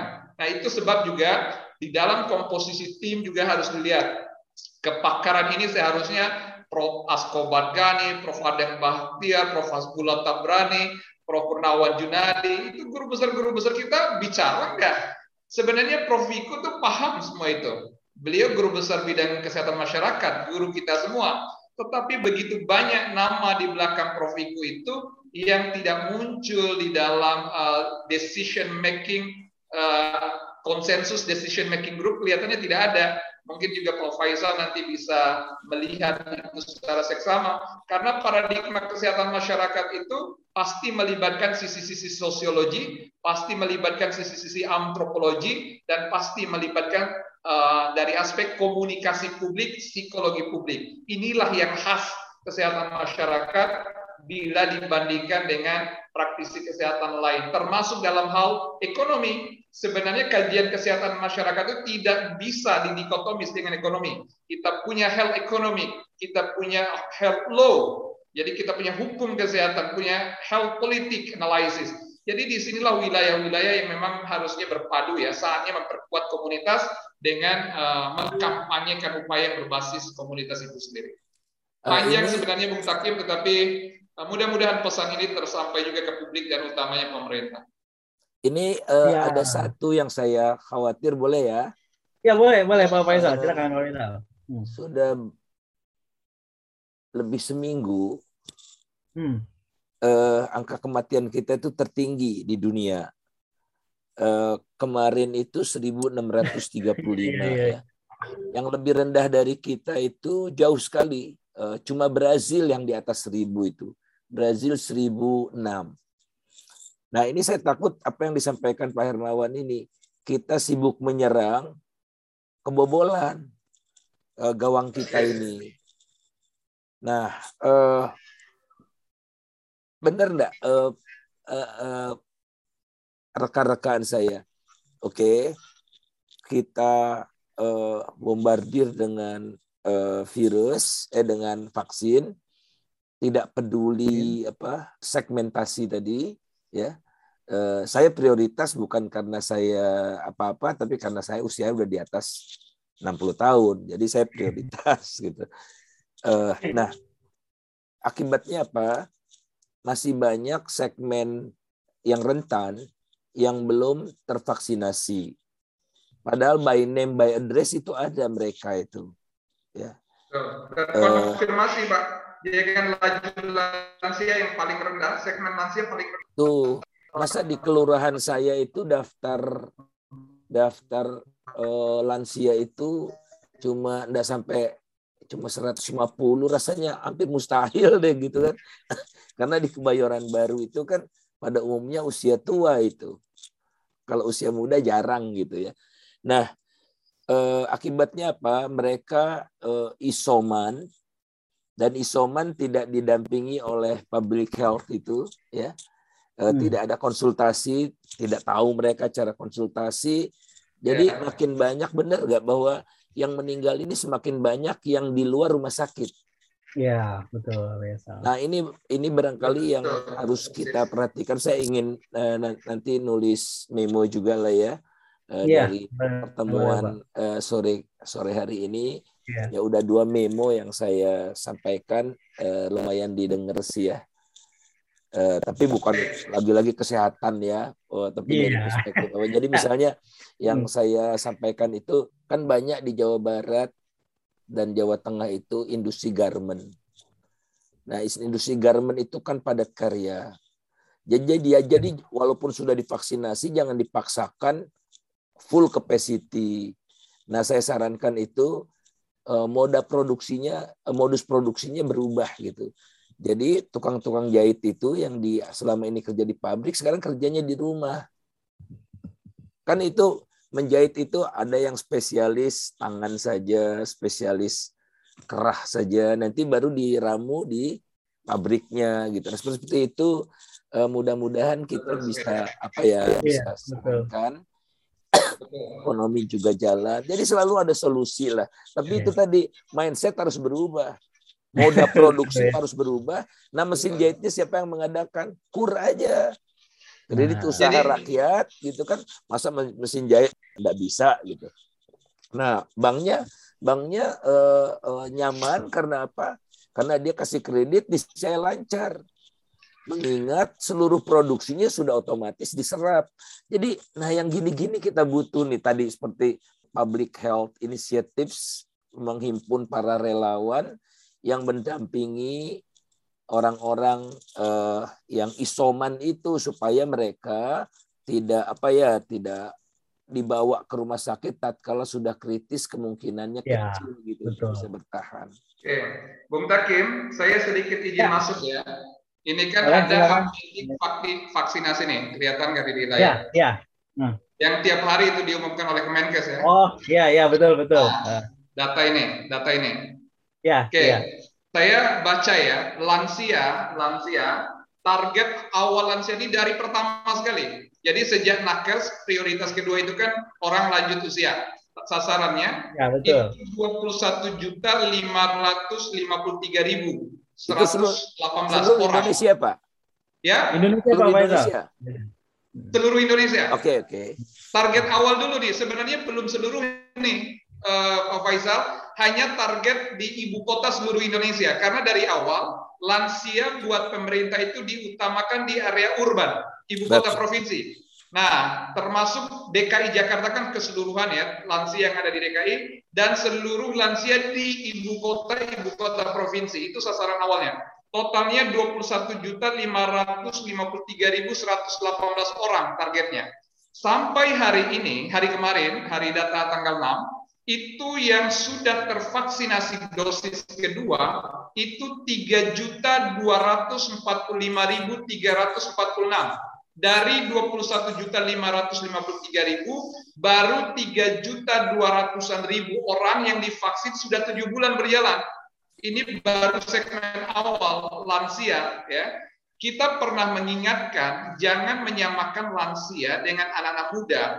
Nah, saya uh, ingatkan lagi di dalam data kita BPS ya, sensus 2020 terakhir, kategori lansia di Indonesia itu sekitar uh, yang zaman baby boomers ya ke sana itu, itu sekitar 17 persen. Jadi kalau 17 persen dari 270 juta penduduk itu kira-kira berapa tuh Bung Takim? Jumlahnya ya, seluruh Indonesia. Nah, itulah jumlah seluruh lansia kita. Ini karena kita kenapa kita bicara lansia? Karena kalau lansia terpapar COVID, angka mortalitinya paling tinggi. Nah, itu sudah pasti. juta tuh, Pak. Ya? 46 juta. 46, 46 ya, betul. juta, Bapak, Pak Faisal. Sementara di target 21 juta saja, itu baru 3 juta orang yang divaksin. Nah, dari 3 juta ini Pak Faisal, karena kita bicara efikasi vaksin itu tidak 100%, apalagi ditambah dengan virulensi varian Delta atau varian of concern, itu paling rentang vaksinasi kita efektif untuk lansia itu antara 40 sampai 50 persen level of efficacy. Jadi kemanjurannya dari 100 orang lansia yang divaksin, boleh jadi hanya 30 sampai 40 orang yang memberikan respon imunitas optimal. Jadi kalau 3 juta orang yang divaksin, 40 sampai 50 eh, persen, boleh jadi hanya 1,1 eh, eh, juta sampai 1,5 juta saja orang tua lansia yang terproteksi. Artinya kalau lansia kita yang 46 juta itu terpapar, udah pasti terjadi pemberatan kasus dan sebagian besar meninggal dunia. Jadi angka kematian yang begitu tinggi kita ini ya ada dua saja kondisinya. Pertama, boleh jadi lansia yang memang faktor resiko apalagi ditambah komorbid, punya penyakit macam diabetes, boleh jadi sebagian besar meninggal dunia. Kematian ini menunjukkan ada kelemahan di pelambatan penanganan. Ini yang karena merasa diri muda, kemudian terpapar dan terpaparnya ini karena konfirmasi antigen saja Pak Faisal memutuskan dirinya isolasi mandiri sendiri di rumah padahal mereka tidak mampu mengakses dirinya anak muda walaupun vitalitas uh, seolah-olah baik awalnya tapi begitu ketemu varian of delta ini terjadi replikasi antara gembok dengan kunci maka dia dalam satu waktu itu bisa terjadi pemberatan kasus, severity cases. Dan karena mereka ini tidak terikut sebelumnya, karena yang terikut itu kan kalau PCR-nya di rumah sakit, kalau PCR-nya di Vaskes. Ini kalau drive-drive-thru yang rapid swab antigen segala digunakan kemudian positif hasil, anak-anak muda nih yang mostly tuj, apa, 70% dari populasi kita udah pasti memutuskan isoman. Padahal boleh jadi juga mereka terjadi pemberatan dan selama pemberatan ini tidak terpantau, tidak terkoordinasi, tidak paham bagaimana risiko, banyak juga yang meninggal dunia. Nah, jadi angka kematian kita itu tinggi karena proses edukasi dan penanganan ini kita lemah. Itu sebab hmm. kelemahan 3T itu nggak bisa ditolerir. Selama target hmm. pemerintah sendiri 500 ribu spesimen per hari selama bulan Juli kemarin. Tidak terwujud. Yeah. 400 ribu target minimal spesimen rate selama bulan Juni yang lalu. Tidak terwujud. Rata-rata spesimen kita cuma 200 ribu selama bulan Juni, naik sedikit 230 ribu selama bulan Juli dan kalau segitu masih jauh sekali dari minimal. Sementara idealnya dengan ilmu kita, sekarang ini spesimen minimal udah 1,2 juta. Minimal kita rekomendasikan kita minta satu juta. Jadi berbangga kasus turun tetapi juga testing turun itu tidak proporsional dalam mengklaim. Karena pada akhirnya angka kematian kita tinggi karena boleh jadi kita terlambat dalam respon untuk treatment, perawatan, penanganan, dan pemulihan. Ya inilah gambaran ya kita ya mudah-mudahan ada perbaikan lah ke depan. Iya, betul betul Pak Hermawan. Ya, uh, ketika bicara memang ketidakcapaian di berbagai macam uh, capaian indikator tadi ya Pak Hermawan, sebenarnya saya pengen uh, geser sedikit nih. Pak Faisal sama Pak Hermawan, kita kan sebenarnya juga punya target-target pembangunan gitu yang seharusnya juga dicapai apalagi di di sektor kesehatan yang non covid pun kita juga sepertinya banyak yang kecapai. Ini kira-kira uh, bakal seperti apa ya gitu pembangunan negara kita di gara-gara hal seperti ini atau bakal banyak nggak yang terdampak selain selain sektor yang tadi sudah kita bahas nih gitu. Boleh Pak Faisal Pak Nawan. Pak Faisal dulu mungkin. Bang Faisal lah yang cocok untuk menjawab pembangunan ke depan dulu kan, karena ya. forecasting beliau itu karena sudah punya jejak. Saya melengkapi nanti. Silakan. Siap uh, ini yang harus kita antisipasi ya. Jadi ada semacam lost generation gitu. Uh, setidaknya uh, penurunan uh, kualitas generasi yang terjadi. Ya, misalnya kualitas pendidikan kita akan turun. Mau tidak mau kan apa ya efektivitas belajar lewat online itu ada batasnya. Utamanya adalah pada SMA ke bawah ya, SD gitu-gitu eh, sangat terbatas. Eh, guru kita belum mampu untuk beradaptasi. Eh, gadget pun eh, eh, terbatas dimiliki oleh masyarakat dan tidak seperti kita walaupun ini acaranya cuma bertiga itu terproteksi oleh kualitas sambungan yang baik ya tapi kalau udah guru menghadapi aduh, parah ya, itu yang saya takut. Jadi akan terjadi penurunan quality dari hasil uh, pendidikan, uh, reading literacy, uh, mathematical literacy dan uh, reading, mathematical, and problem solving gitu. Nah, jadi ini yang pertama. Kemudian uh, kedua adalah kesehatan ya, kualitas productivity. Jadi ujung-ujungnya ke productivity. Yang ketiga, kalau tidak ada langkah-langkah luar biasa, maka sulit membayangkan kita bisa terhindar dari middle income trap. Jadi kita stuck gitu. Stuck dan uh, ada kawan yang uh, nanya ke saya, kapan kita bisa menyusul Indonesia bisa menyusul tingkat kesejahteraan Thailand dan Malaysia. Saya bilang jangan nanya itu deh. Yang perlu kita tanya adalah kapan kita disusul Vietnam dan Filipina. Kalau Viet Filipina ini dalam waktu kurang dari lima tahun akan menyusul Indonesia. Nah Vietnam yang masih anak daun kencur gitu, anak kencur gitu, itu dalam hitungan 10 tahun atau lebih sedikit eh, bisa nyusul Indonesia sehingga Indonesia ada di level yang lebih tinggi hanya dengan Myanmar, Laos dan Kamboja. Jadi cost is very high. Oleh karena itulah eh, saya sempat membuat riset kecil gitu bersama dengan dua teman harus dibangun satu sistem jaminan kesehatan semesta pasca COVID ini. Hmm. Eh, kalau kita lihat ya eh, distribusi vaskes, alkes dan tenaga kesehatan jomplang, ya itu didongkrak oleh DKI, kemudian Bali dan Yogyakarta. Selebihnya Jawa Barat parah itu. Jawa Barat kalau tidak urutan terbuncit dalam berbagai macam indikator itu ya tiga besar dari di bawah itu. Dari jumlah bidan dan dokter jumlah rumah sakit eh, jumlah bed ya. Bed ICU eh, kemudian juga kualitas dari eh, sanitasi dan air. Air bersih. Itu jauh sekali. Jadi harus ada pemerataan ini. Jadi setiap daerah nanti harus ada indikator minimum untuk bisa mencapainya. Nah, alokasi dana dari pusat, jadi yang jauh dari rata-rata, pusat yang nambal gitu. Nggak bisa daerah sendiri, nggak mampu. Nah, eh, oleh karena itu kembali seperti saya katakan, ini momentum ya, karena harusnya krisis, guncangan, itu menyadarkan kita bahwa kita harus berubah, mencari cara-cara baru, ya cara-cara baru untuk menghasilkan yang lebih baik. Tapi kalau cara-caranya masih sama, bisnis as usual, kata kata Einstein itu, itulah yeah. orang tidak waras.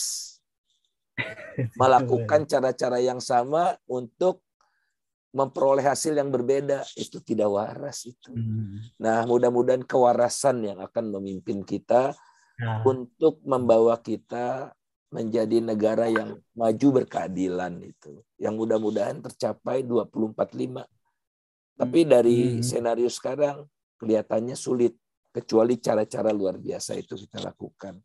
Jadi kesehatan kita, jadi eh, kita tuh udah kehilangan tokoh kesehatan seperti Suryono Suryaningrat, Adiatma yang namanya di abadikan dalam gedung di gedung Kementerian Kesehatan.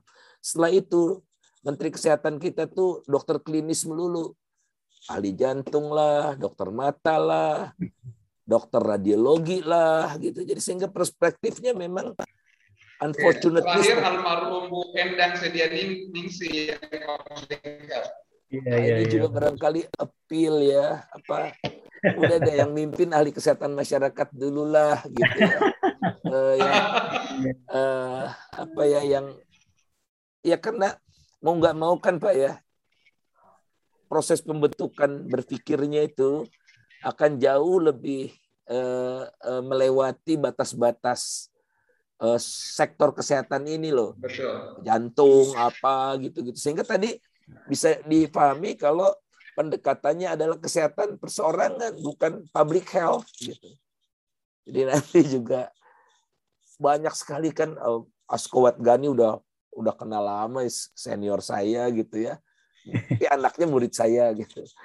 Asbullah Tabrani sama-sama di Komnas Pengendalian Tembakau. Iya, Komnas PT. Saya itu belajar banyak bahwa misalnya dana kesehatan ini ya itu bisa jadi ujung tombak uh, sumber pembangunan ekonomi. Jadi kan tidak otomatis setiap orang sakit semua dalam setiap uh, satu satu hari ya. Hitung tuh oleh Prof. Hasbullah Tabrani ini iurannya berapa, apanya berapa dapatlah uang yang bisa diberedar itu untuk pembangunan. Jadi rakyat yang membiayai pembangunan dari sistem jaminan kesehatan yang bagus itu. Iya, oke. Okay.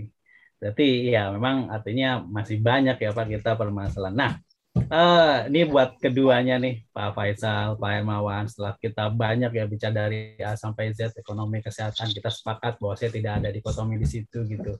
Sebenarnya solusi apa yang bisa kita tawarkan pasca gelombang kedua kalau kata orang? Boleh Pak Hermawan dulu. Iya, jadi ada hal yang paling mendasar ya nanti ya. Ini kaitan dengan dampak dulu nih. Sebenarnya yang kita mau atasikan pandemi COVID-nya dulu nih. Tetapi buat orang kesehatan sekarang ini yang harus kita persiapkan adalah post pandemik.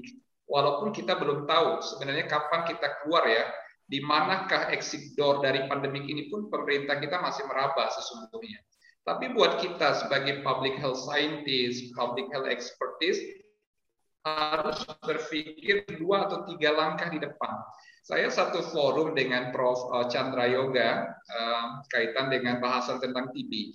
Dengan adanya pandemi COVID, layanan TB itu mundur lima tahun. Upaya kita yang selama ini hingga 2019 sudah luar biasa, program-program pendampingan, edukasi, promosi karena ATM, HIV AIDS, tuberkulosis dan malaria, semua problem dunia itu endemik di Indonesia. COVID berpotensi menjadi new endemic disease di Indonesia. Tetapi kalau kita bayangkan kedekatan antara efek dari COVID dengan uh, tuberkulosis contohnya, maka tuberkulosis yang sudah menjadi classical disease yang menjadi problem lama kita ini akan tambah parah. Kita start saja sudah mundur lima tahun. Itu baru satu, satu dari satu penyakit tuberkulosis. Bagaimana yang lain? Stunting. Stunting itu beyond health. Stunting itu seolah-olah urusan kesehatan. Padahal resiko stunting itu itu investasi manusia Indonesia. Jadi kalau stunting kita tidak mampu tangani dan kendalikan mulai dari seribu hari pertama kehidupan, sejak janin dalam kandungan ibu, sejak promosi pendampingan orang hamil, pasangan usia subur, itu kita akan memanen masyarakat generasi yang ideal 5 hingga 10 tahun ke depan. Dan bagaimana dengan kaitannya dengan pandemik? Pemunduran, pengendalian, dan pendampingan untuk edukasi stunting ini juga mundur jadi ini baru problem stunting lagi. Dan ini beyond health, bukan urusan kesehatan. Karena stunting ini uh, multi stakeholders. Bahkan urusan hulu persoalannya ada pada aspek sosial dan humanism. Nah, belum lagi penyakit-penyakit yang sudah jadi pembunuh nomor satu di Indonesia dari statistik kita di rumah sakit, bagaimana kasus stroke, bagaimana kasus uh, ginjal, bagaimana kasus diabetes dan lain-lain. Semua ini multiple burden buat kita di bidang kesehatan. Jadi membayangkan nilai ekonomi yang hilang atau cost opportunity dari aspek kesehatan yang tidak tertangani dengan baik, baik COVID-nya sendiri atau yang beririsan ya atau related uh, to COVID dengan the other disease, ini luar biasa beban kita. Jadi maka saya menghimbau ya kita semua nih orang-orang kesehatan dan kaitan dengan ekonomi. Makanya saya sangat berharap agar ke depan dengan teman-teman ekonom, para ahli ekonomi baik mikro maupun makro duduk bersama selalu dengan teman-teman public health.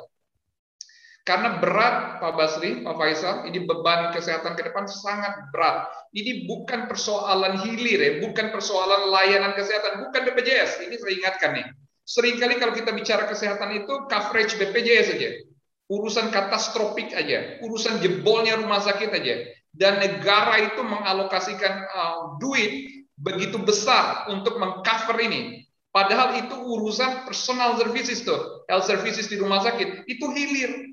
Hulunya ya ini semua nih kendali diabetes, kendali hipertensi, kendali penyakit menular, kesehatan masyarakat, dan semua karena post pandemi ini menjadi PR yang sangat besar, bahkan jauh lebih besar dari COVID ini sendiri. Itu yang harus kita siapkan dari segi kesehatan, tetapi saya berharap kita duduk bersama betul-betul mengkalkulasi ini semua sekaligus merancang sebuah strategi yang firm untuk masa depan bangsa. Kita di bawah ancaman Andai stunting kita jebol tidak mampu kita kendalikan, bayangkan negara kita yang mewariskan generasi ini ke depan.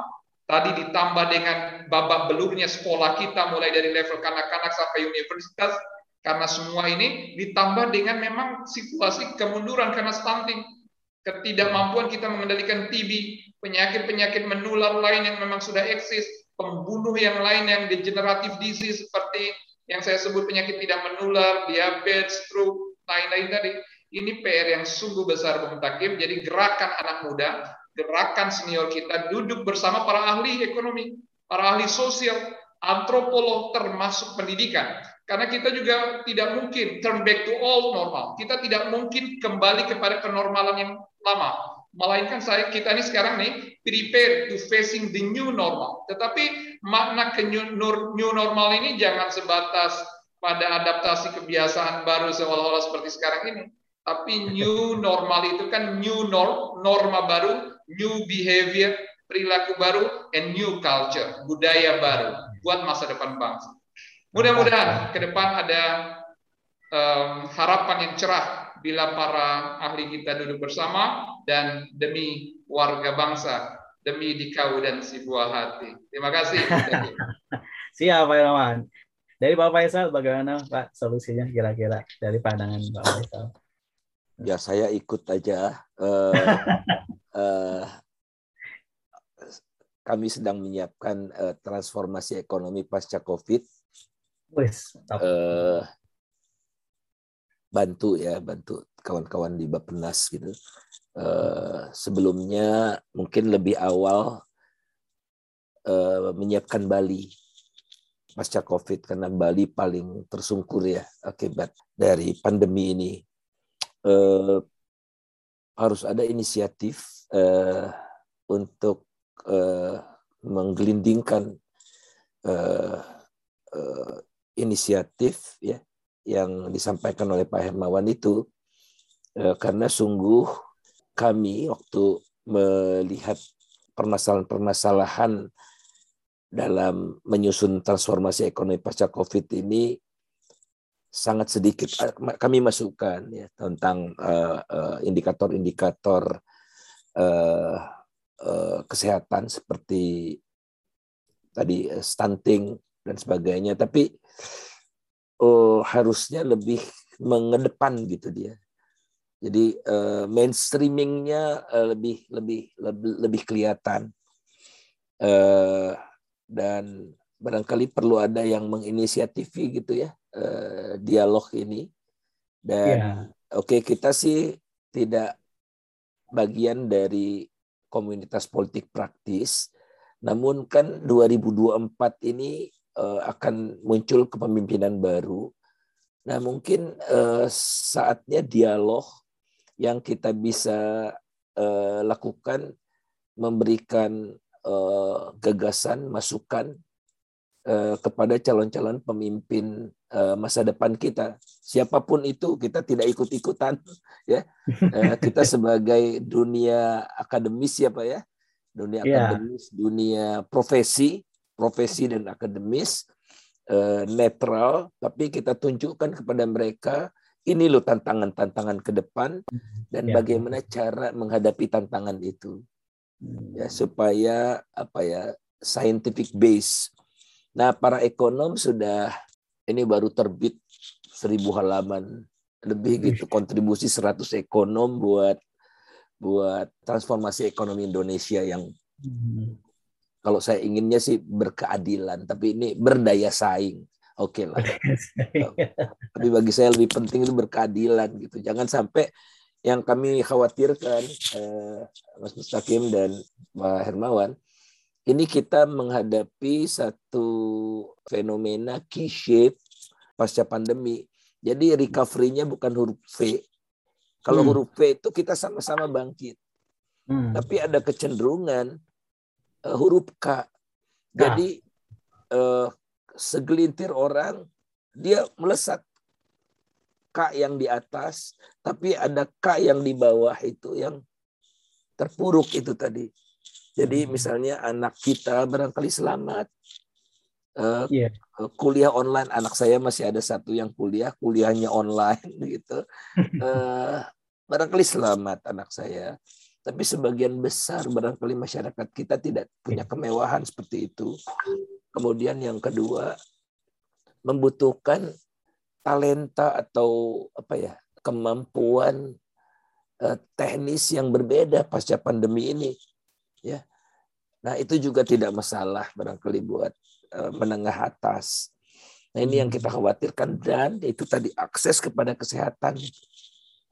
Ini betul-betul harus semesta. Ya kalau tidak kita akan menghadapi suatu kesenjangan yang makin parah jurang kaya miskin. Coba bayangkan Pak Hermawan ya dan Mas Mustaqim di era pandemi ini uh, jumlah orang yang kekayaannya di atas di atas satu juta US dollar di hmm. Indonesia hmm. naik dari 106 ribu orang menjadi 170 ribuan orang. Wow. Dinaik mereka jumlah orang yang kekayaannya di atas 500 juta orang naik dari 44 orang menjadi 60 orang. Jadi super rich juga naik. Di era Jadi rasio Gini itu pada akhirnya makin dalam ya Pak? Makin dalam, betul. Uh, saya tidak mau pakai rasio Gini versi resmi pemerintah karena itu bukan mengcover kekayaan atau pendapatan. Itu konsumsi. Iya. Jadi konsumsi saya sama Pak Antoni Salim ya hampir sama. Dia makan nasi lebih banyak saya barangkali makan nasinya. Sehebat-hebatnya dia berkendaraan sekali apa sehari cuma satu mobil gitu. Jadi kalau pakai konsumsi merata itu. Sehingga jininya termasuk kita kategori baik. Nah, kemudian main-main lagi gitu ya. Jadi ada data menarik peningkatan juga jadi pendapatan masyarakat eh pendapatan 40 orang terkaya di Indonesia. Hmm. 40 orang terkaya, rata-ratanya tuh X ya. Kemudian dibagi atau dibandingkan dengan rata-rata penduduk Indonesia secara keseluruhan. Itu akselerasi dari 400 ribu kali, 500 ribu kali, 600 ribu kali, dan tahun 2020 menjadi 700 ribu kali lebih. Sebentar lagi sejuta kali. Hmm. Nah, ini yang tidak bisa ditolerir. Oleh karena itulah kunci ya yang selalu saya sampaikan ya, yang namanya pembangunan yang lebih inklusif dan meningkatkan hmm. social mobility. Dan kuncinya yeah. dua, itu pendidikan dan kesehatan. Jadi kalau hmm. akses terhadap pendidikan dan kesehatan merata, insya Allah rakyat itu cepat naik kelas. Kalau sekarang itu berita kalau anak tukang becak lulus dari ITB misalnya. Itu jadi yeah. berita. Itu tandanya kita nggak bener nih. kalau itu masih berita. Iya. Nah, Karena itu berita hal-hal yang bombastis, yang unik kan ya, iya. yang jarang. Betapa timpangnya kesempatan itu, mobilitas itu tidak terjadi. Mudah-mudahan hmm. kita bisa dialog lagi untuk urusan-urusan ya. yang hmm. lebih menukik ke dalam ya. Siap, uh, siap. menghadapi pasca pandemi ini. Ya, betul. Betul. Oke. Baik, terima kasih nih Pak Faisal, Pak Hermawan. Luar biasa sekali ya. Tak terasa nih satu setengah jam sudah kita berdiskusi uh, kesehatan, ekonomi, sampai pada solusi di mana kita punya PR berikutnya nih Mas Farandi nih ya, terutama juga buat teman-teman uh, podcast, kita bisa angkat post pandemi gitu ya bagaimana mempersiapkannya karena tadi luar biasa sekali dampak yang akan kita hadapi pasca ini dan itu sepertinya jadi PR kita berikutnya setelah COVID selesai. Baik, sekali lagi terima kasih kepada Pak Hermawan, Pak Faisal atas waktunya. Eh, sangat senang sekali sudah berkesempatan hadir di uh, podcastnya Yakmi uh, pada uh, sesi atau episode kali ini. Terima kasih buat Bapak, Ibu, dan teman-teman semua juga yang uh, sudah menyaksikan uh, podcast Indonesia Public Health episode kedua kali ini. Nantikan episode selanjutnya, kita akan dari setiap dua minggu sekali. Jangan lupa follow sosial media kita di @yakmiofficial uh, atau di Facebook kami di IAKMI Indonesian Public Health uh, Association dan dan subscribe YouTube kami IAKMI Official untuk mendapatkan informasi terupdate lainnya. Mudah-mudahan kita semua senantiasa sehat dan kita juga bisa melihat ya Pak Hermawan, Pak Faisal bareng-bareng post pandemi bakal kayak gimana nih gitu dan nah, barangkali yang penting sehat selalu buat kita semua. Betul. Di kala susah ya, insya Allah. Terima kasih Pak Faisal, Pak Hermawan. Sampai ketemu lagi. Salam sehat. Assalamualaikum warahmatullahi wabarakatuh. Waalaikumsalam. Waalaikumsalam. Música